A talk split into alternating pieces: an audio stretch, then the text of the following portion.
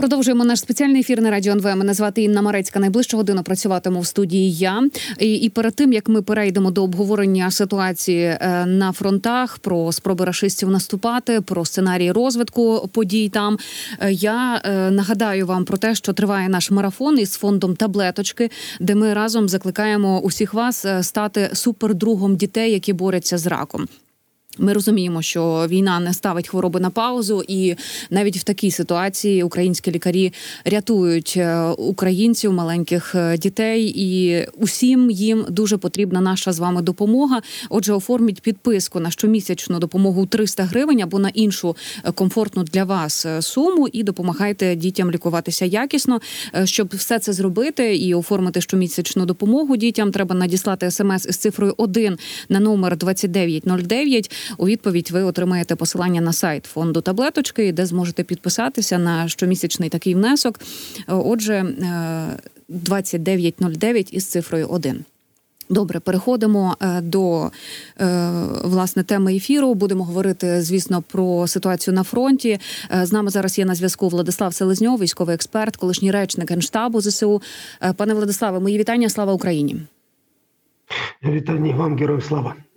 Е, Бачимо дуже багато повідомлень е, щодо того, що відбувається в Авдіївці. Якщо коротко підсумувати е, останні повідомлення, то триває планове підсилення підрозділів і здійснюється маневр військами на загрозливих напрямках. Це повідомлення від генштабу про ситуацію на Авдіївському напрямку. Співвідношення сил у районі Авдіївки 1 до 7, а сама ситуація критична, каже пресофіцер 3-ї окремої штурмової бригади Олександр Бородін. Проти нас більше 12 окремих з'єднань противника. Наші хлопці в нелюдських умовах під е, щохвилинними артилерійськими обстрілами виконують поставлені завдання. Це прес-служба. Е, 110-ї бригади, і також е, е, є повідомлення, що рашисти застосували фосфор в Авдіївці. Це також е, третя штурмова повідомляє. І як можна зрозуміти з допису третьої штурмової, де вони публікують оці от пекельні кадри, і вони порівнюють ситуацію на Коксохімі із Азовсталі, називають не прямо, але от е, питають, е, що нагадує їм ця ситуація. Які сценарії е, ви зараз проглядаєте в тому регіоні, і яких помилок зараз треба не допустити, спираючись на наш попередній досвід, ну можна сказати, навіть на досвід Бахмута?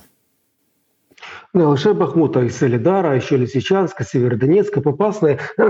Досвід е, ведення оборонних боїв проти ворога, який має кратну перевагу військово-технічну, і людську, і в авіаційній компоненті, звісно, що це серйозний виклик. Серйозний виклик, і навіть уславлена третя штурмова бригада навряд чи зможе докорінно змінити ситуацію на полі бою.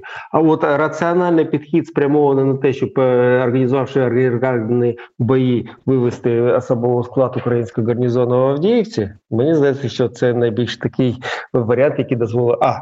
Ну, по-перше, здійснити цей відхід організовано, е, по максимуму зберегти життя особового складу, е, забезпечити евакуацію військово-технічного устаткування та обладнання, бо це насправді важливо.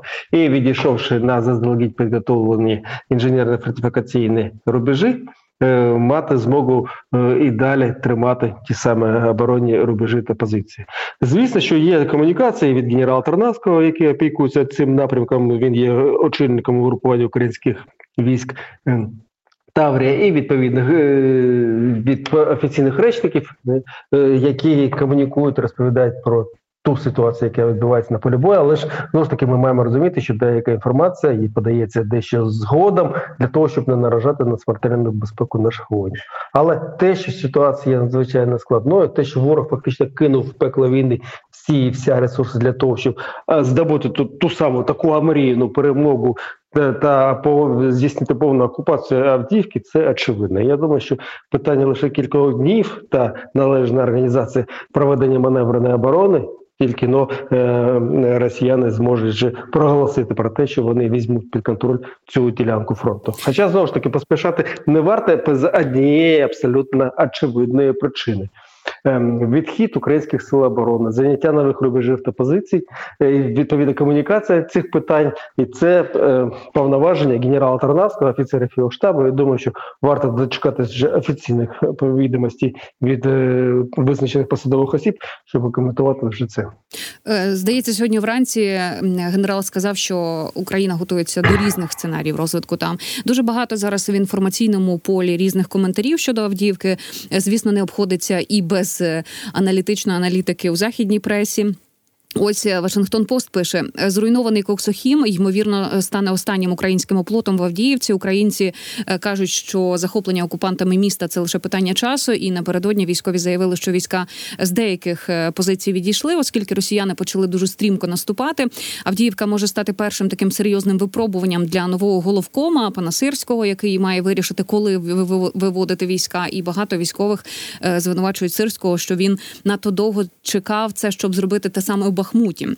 І захоплення Авдіївки ознаменувало б найбільшу перемогу Москви на полі бою з літа. Стало б серйозною ознакою того, що російські війська повертають собі ініціативу, оскільки в Києва не вистачає солдатів, зброї, боєприпасів, бойового духу і грошей.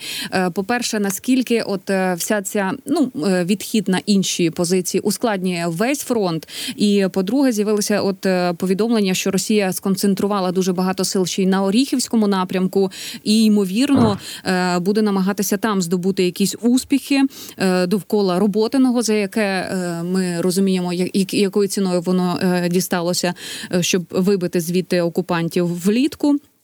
Е, Що ви бачите? Чи вистачає у них е, сил е, на ще такий е, ну, ну, ще один такий масштабний наступ? Е, бо от я вчора е, ну, дивилася оцінки, слухала експертів, е, що вони кажуть, і вони, приміром, генерал Кривонос він каже, що росіяни зараз користуються моментом, хочуть дотиснути, вважають, що це зараз такий певний емоційний схил в Україні, і що заміна вищого командування теж грає, начебто, їм на руку. Що ви думаєте? Я думаю, що ключовий фактор, який визначає успішність чи навпаки неуспішність дій українського війська на полі бою, це наявність ресурсів. Ми можемо бути наскільки завгодно героїчними, мужніми, завзятими та е, е, такими е, мотивованими. Але якщо нам буде бракувати ресурсів, артилерії, в першу чергу, боєприпасів до тієї артилерії, е, озброєння військової техніки, інших видів та зразків, ну, голоруч чи з лопатами воювати з ворожими танками, звісно, що можна, але результат того двобою для всіх буде очевидний. А отже, питання ресурсів є визначальним. І якщо ви згадали про напрямок в районі е, Роботіна, то ми маємо розуміти, що зараз відбулось об'єднання е, російського груповання військ, яке ми знаємо під назвою Дніпро, яке фактично тримає ділянку фронту, починаючи від е, населеного пункту Олешки. На півдні Херсонської області і аж до е, передмість е, Вугледару. Фактично, вся ця е, групування, ну дещо західніше від Вугледару, скажімо так, е, вся ця е, російська армада, яка налічує 127 тисяч особового складу, опікується цією ділянкою фронту. І там, до речі, перебувають в основному елітарна частина та підрозділ російської армії, російські десантники, морські піхотинці, елітарні механізовані підрозділи російської окупаційної армії, які в достатній кількості забезпечені бронетехнікою, танками, тобто вони спроможні проводити масштабні, навіть такі миттєві, блискучі контратакувальні дії. Я думаю, що саме з цією метою відбувалась така себе реорганізація угрупування російських військ Дніпро. Думаю, що росіяни готуються, готуються до масштабних наступів для того, щоб е, певною мірою розширити території, які знаходяться під контролем російської окупаційної армії, і на це варто зважати, в тому числі е, зараз е, на тлі тих процесів, які нині вирують в районі Авдіївки. Ворог не приховує своїх алармійських планів. Ворог е, все ще марить тим, що він зможе взяти під контроль всі ті території е, чотирьох новоприєднаних областей. України, і звісно, для реалізації цієї місії він він Путін, тобто е, Путін та його поплічники, будуть цей кейс реалізовувати, абсолютно зважаючи на е, шаленого рівня втрати в живій сили, в бронетехніці, в озброєнні, в інших матеріально-технічних засобах. Бо Путіну важливо зафіксувати. Те саме статус-кво, і на, тих переговорних позиціях, маючи такі здобутки, виходити на кейс перемовин з е, сильними світу цього Е, лідерами Сполучених Штатів е, Америки, Китайської Народної Республіки, країн Європейського Союзу.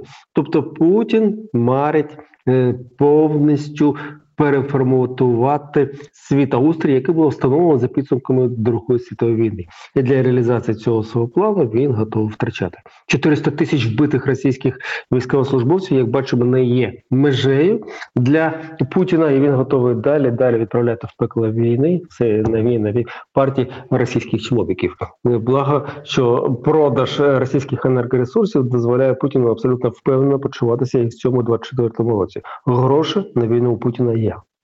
На жаль, але ось НАТО пише, що е, аналітики Північно-Атлантичного альянсу вони на умовах анонімності журналістам у Брюсселі кажуть, що м, вважають нереальним перехід російської армії до наступу в Україні в найближчі місяці, е, бо це на їхню думку не відбудеться без оголошення мобілізації. А до виборів, мовляв, е, Путін її не оголосить, і треба час. Ну будемо дивитися. Е, Ми бачимо, як е, росіяни широко тиражують всю цю інформацію е, на фронті, але дуже вони мовчать про те, що відбувається на морі. Е, Мовчать про наслідки атаки на десантний корабель Цезар Куніков. Е, Я бачила в пресі, повідомляла, що на сьогоднішнє число, на 16 лютого, в адміністрації морських портів Чорноморя е, оголосили там захід, будуть вшановувати пам'ять загиблих моряків, збиратимуть гроші їхнім родич, родичам е, і мають. Е, говорити про новий набір на контракт. Але з іншого боку, е, Міноборони країни-агресора мовчить про, про, про подію, про якісь втрати. А що ж так?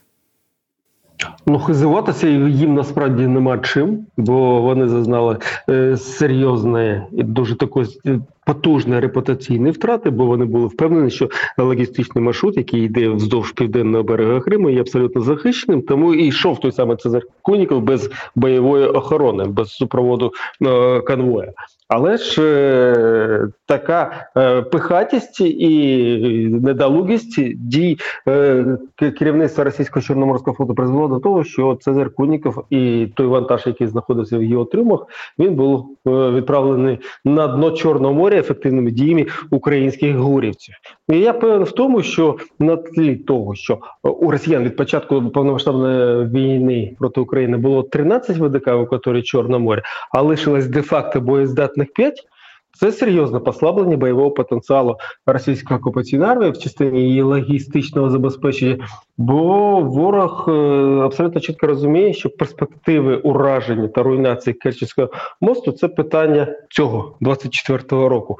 Українська армія чим далі, тим більше набуває відповідних спроможності. Я думаю, що кінець кінцем цього 24-го року станеться руйнація Керченського мосту. А значить, саме великі десантні кораблі мають взяти на себе місію логістичного забезпечення російських окупантів, що діють в Севастополі, в Криму, на півдні Херсонської області, і втрата ще одного бойового корабля, е, великого десантного корабля Цезарь Кунніков, це дуже така відчутна втрата. Бо вантажів треба для забезпечення гру- угрупування російської армії в Криму та Севастополю чимало. А чим їх возити, якщо чим далі, тим більше тих кораблів відправляється на дно Чорного моря, достеменно не зрозуміло. Е, Пане Владиславе, ось е, також вчора було повідомлення про те, що ем, корабель потоплений, а командувача Чорноморського флоту виперли з роботи. Віктора Соколова Е, російські телеграм-канали е, пишуть, що після його відставки посаду посяде віце-адмірал Сергій Пінчук. Е, Що вам відомо, що взагалі це змінює, і як багато російських адміралів, які бажають йти командувати флотом, ну значну частину якого вже потоплено, і перспектива зрозуміла. Е, Звісно, е, ротація командувачів ну, призвана певною мірою унормувати, е, раціоналізувати питання військового керівництва частинами та підрозділами російського чорноморського флоту. Але наскільки ця місія буде дієвою та ефективною, я думаю, що ми побачимо лише згодом. Надто багато питань е, не- вирішених в першу чергу пов'язаних з логістикою, бо російський Чорноморський флот це в першу чергу і його бойова ракетна е, складова йдеться про е, про ці речі пов'язані з діяльністю кораблів носіїв ракет морського базування типу Калібр. Всі вони зараз ховаються ближче до акваторії е, порту Новоросійськ, ближче до Криму вони не наважуються підтягуватись. А з іншого боку, всі ці речі вони ж перебувають е, всі інфраструктурні об'єкти, які забезпечують завантаження, обслуговування тих самих ракетних комплексів та ракет до цих ракетних комплексів типу Калібр. Вони знаходяться в акваторії бухт е, в Севастополі на території тимчасово окупованого Криму. То виклик і в який спосіб на, на призначений е, командувач Чорноморського флоту це питання вирішить, достеменно невідомо. Виклик є, проблема є, варіантів та вирішення не так багато. Бо українська армія чим далі, тим більше е, заявляє про свої права на території. Чорного моря, північна західна частина території Чорного моря повністю знаходиться під контролем українських сил оборони, але я певен, що цей ареал буде розширюватись чим далі, тим більше. Ну тут лише можна додати, е, що враження російських е, кораблів коментують у світі.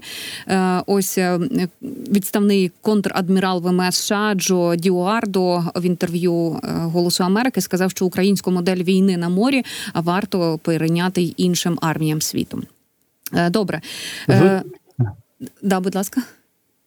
Да, да, звичайно, досвід унікальний, адже наскільки росіяни хизувалися тим, що Україна втратила флот Спо- спочатку під час анексії Криму, тоді 33 бойові, 32 бойових корабля та корабля забезпечення залишилися в російській окупації і досі там перевіряються.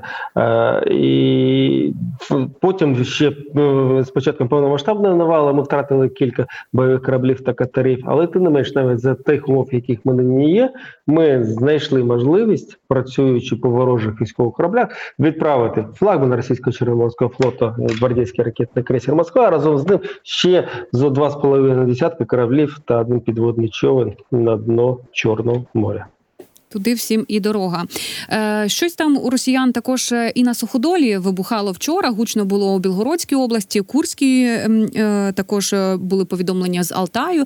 Е, Там кажуть, рвонуло на заводі у Бійську. Місцева влада виправдала ці гучні звуки технологічним процесом в лапках. Е, Це кажуть підприємство у Бійську, розташоване на відстані понад 3 тисячі кілометрів від кордону з Україною. Працює на ворожий ВПК, е, виробляє вибухівку для армії. Що відомо на цей момент про ці вибухи? І от е, така ваша оцінка, наскільки активізувалася в новому е, році ця бавовна е, в російських тилах, і як можна відчути вплив цих вибухів на російську армію? А, одна з Чи виміряти, яка не відчути, виміряти? Е, Є одна з місій, яка покладається на українські сили оборони в 24-му році, це максимальна руйнація бойового потенціалу путінської армії. Е, Ця руйнація досягається не лише шляхом знищення ворожих військових об'єктів, які безпосередньо знаходяться на лінії бойового зіткнення чи на тимчасово окупованих російською армією територіях України. Це е, цей процес вимірюється в тому числі бавовна, яка трапляється на території військових частин. Е, В самій Росії, ну зокрема на європейській частині, на території об'єктів військово-промислового комплексу Російської Федерації, на території об'єктів критичної енергетичної інфраструктури Російської Федерації. Ну, до прикладу, е, в Туапсе був такий собі нафтопереробний завод, єдиний фактично на Чорноморському узбережжі Російської Федерації. Там сталася бавовна, і як швидко його відновлять той самий е, нафтопереробний завод, достеменно невідомо, бо надто серйозне руйнування. А це значить, що росіяни втратили можливість, в тому числі і експорту нафти та нафтопродуктів, в тому числі і питання е, вчасного постачання е, пального для потреб російського окупаційного контингенту. Тут ще напевно треба на додати, е, що е, дрони влучили не в самі цистерни, які зберігають е, це паливо, але й в обладнання дороговартісне, Так. яке росіянам дуже тяжко зараз дістати. Так, так, це, це є, до речі, дуже принциповим питанням, бо пальне воно вигоріло, е, на місце згорілих терміналів можна завести. Інші там е, ті е, споруди. А от саме руйнація устаткування, яке займається нафтопереробкою, це річ дуже специфічна. Не всі елементи виготовляються на території безпосередньо Російської Федерації. Деякі речі е, пов'язані з імпорта е, з імпортними складовими з-за кордону їх треба завозити. В який спосіб це реалізувати не зрозуміло з рахунок того, що працюють, працюють ті самі санкції, які не дуже ефективно дозволяють росіянам реалізовувати той самий кейс зміцнення економічної стійкості Російської Федерації. Знову ж таки, Усть-Луга – це вже територія Ленінградської області, сталося там було на території нафтопереробного заводу. Два місяці будуть відновлювати ту саму інфраструктуру. Втрати для російського бюджету прямі 60 мільйонів доларів за два місяці простою цього, е, цього комплексу. Чудові новини на тлі того, що росіяни фактично е, леву частину свого бюджету наповнюють за рахунок продажу енергоносіїв. А отже, чим більше таких бомб буде траплятися в різних куточках Російської Федерації, тим краще. Е, Напевно, ми вже будемо завершувати, але в нас ще є е, три хвилинки, і можна обговорити е, повідомлення від наших союзників, які ну пообіцяли нам допомогти дронами. Велика Британія і Латвія очолять коаліцію безпілотників, у межах якої нададуть Україні тисячі дронів на 250 мільйонів доларів, зокрема й fpv дрони. Що ви відчуваєте, коли читаєте такі повідомлення? Наскільки ви оптимістичні в термінах? Е, І е, що нам каже е, просто таке означення, як тисячі тисячі дронів? Це багато мало в Україні заявляють, що десятки тисяч готові і хочуть виробляти. Ну, тисячі дронів це на- насправді не так багато, бо, до прикладу, генерал Тарнавський, здається, вчора повідомляв про те, що на лише його ділянці фронту, який він опікувався, було знищено за добу 230, понад 230 ворожих дронів різних типів та специфікацій. Чим далі, тим більше ніж російсько-українська війна вона набула ознак війни четвертого покоління. А отже, техніки, технології, зокрема безпілотні платформи, системи радіоелектронної боротьби та радіотехнічної розвитки, чим більше заповнюють той самий вирій простір ведення бойових дій. А отже, дрони потрібні, і я думаю, що варто зараз вести мову не про тисячі дронів, а про мільйони дронів. Я сподіваюся, що амбітний проєкт українського уряду на 24 рік щодо створення армії ударних дронів він буде реалізований. Бо чим більше дронів, тим краще. А на тлі того, А що як Україна ці перемовини насправді треба вести? Тобто ми маємо закуповувати десь у світі, і країни нам мають допомагати, чи краще, щоб е, ці країни вкладали в наше виробництво? Е, Звісно, що локалізація виробництва це завжди краще. Це не лише відповідна бойова місць, це і робочі місця, відповідно податки, наповнення українського бюджету, але і будь-які колаборації, будь-які варіанти для того, щоб ми мали чим більш потужні та насичені озброєння та військовою технікою українські збройні сили. Це все на в нагоді. Зброя потрібна. Війна нинішня це в першу чергу війна ресурсів. А отже, чим більше ресурсів ми матимемо, тим більш успішними будемо на полі бою. Дякую вам, е, пане Владиславе. Владислав Селезньов, військовий експерт, колишній речник генштабу збройних сил, був разом з нами на зв'язку. Далі в нас не тривала пауза, новини, і ми продовжимо з новою темою.